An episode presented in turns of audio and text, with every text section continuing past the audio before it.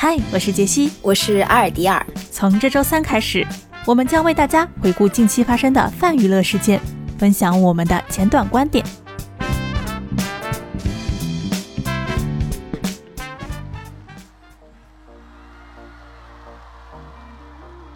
为什么年轻人都爱在 B 站跨年呢？B 站其实早在两年前就在蓄力制作一盘可以和各大卫视匹敌的晚会。而 B 站跨年晚会的总策划杨亮曾经在幕后纪录片中谈及 B 站跨年晚会的创作思路，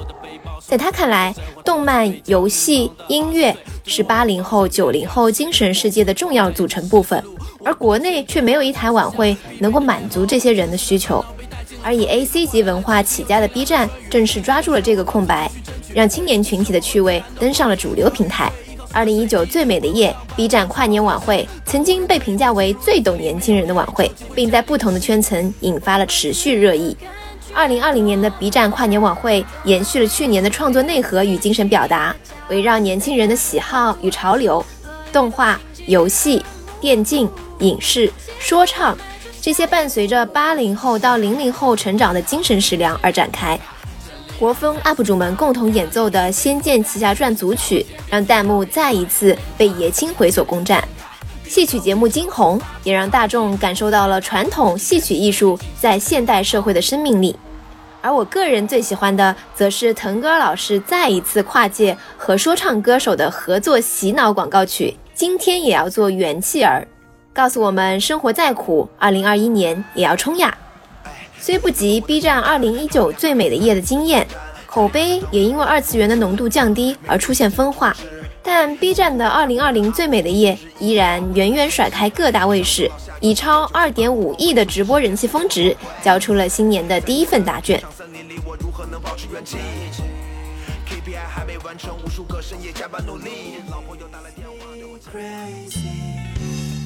二零二零年的最后一天，喜提道歉日成就。在一百多位影视创作者、作家发表抵制郭敬明、于正的联合声明之后，两位事件中心的主角终于分别向庄宇女士、琼瑶女士进行了公开道歉。更有意思的是，在郭敬明提出将把侵权作品《梦里花落知多少》的收益赔偿给庄宇时，庄宇提出了将加上被剽窃作品《圈里圈外》的收益，成立反剽窃基金，帮助原创作者维权。郭敬明从裤兜里摸出了那笔十五年前就不该属于自己的钱，问庄宇：“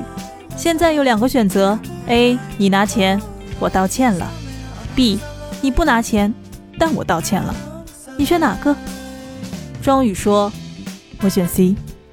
至于这个反剽窃基金会未来是否真的能够成立，并履行庄老师期望他实现的价值传递和影响力？郭敬明是否能够信守承诺，把他回应庄老师的每一个字都说到做到？我们拭目以待。毕竟，其实互联网还是有记忆的。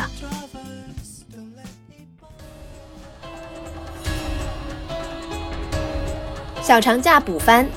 看了《进击的巨人》最终章之后，我裂开了。说完爷青回，不得不提一下爷青节了。《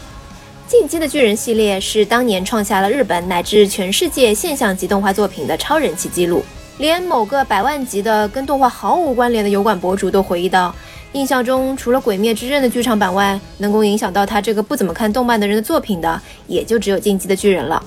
而如今，这部现象级的动画也终于要完结了。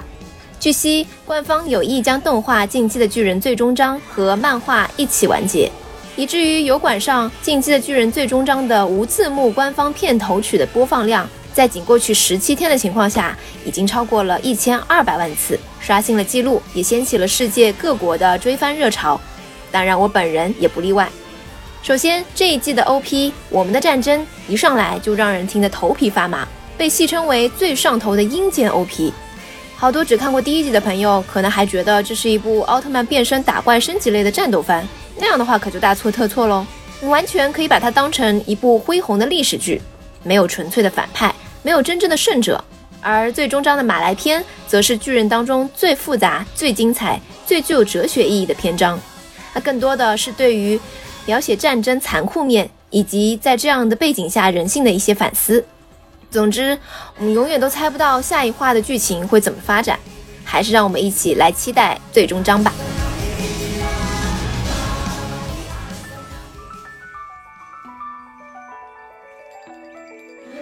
不想看《晴雅集》，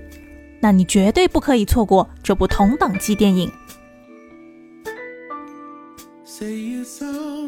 本周短评的最后，向大家推荐一部能够让你与2020年和解、满怀热情迎接2021的电影《心灵奇旅》。豆瓣九点零分，皮克斯动画工作室口碑保障，买票不吃亏。皮克斯曾在《头脑特工队》里拆解了我们的情绪，乐乐和悠悠从此住在了我们的大脑里。而这一次的《心灵奇旅》则将人格具象化，是像七龙珠一般需要你去寻找的宝藏。也许你会觉得人格是社会化的产物，但也许看完《心灵奇旅》之后，会让你觉得你的灵魂原原本本就是那个透明软弱的可爱小精灵。本期的尬三五一周短评就到此结束，欢迎你的订阅和评论，我们下期再见。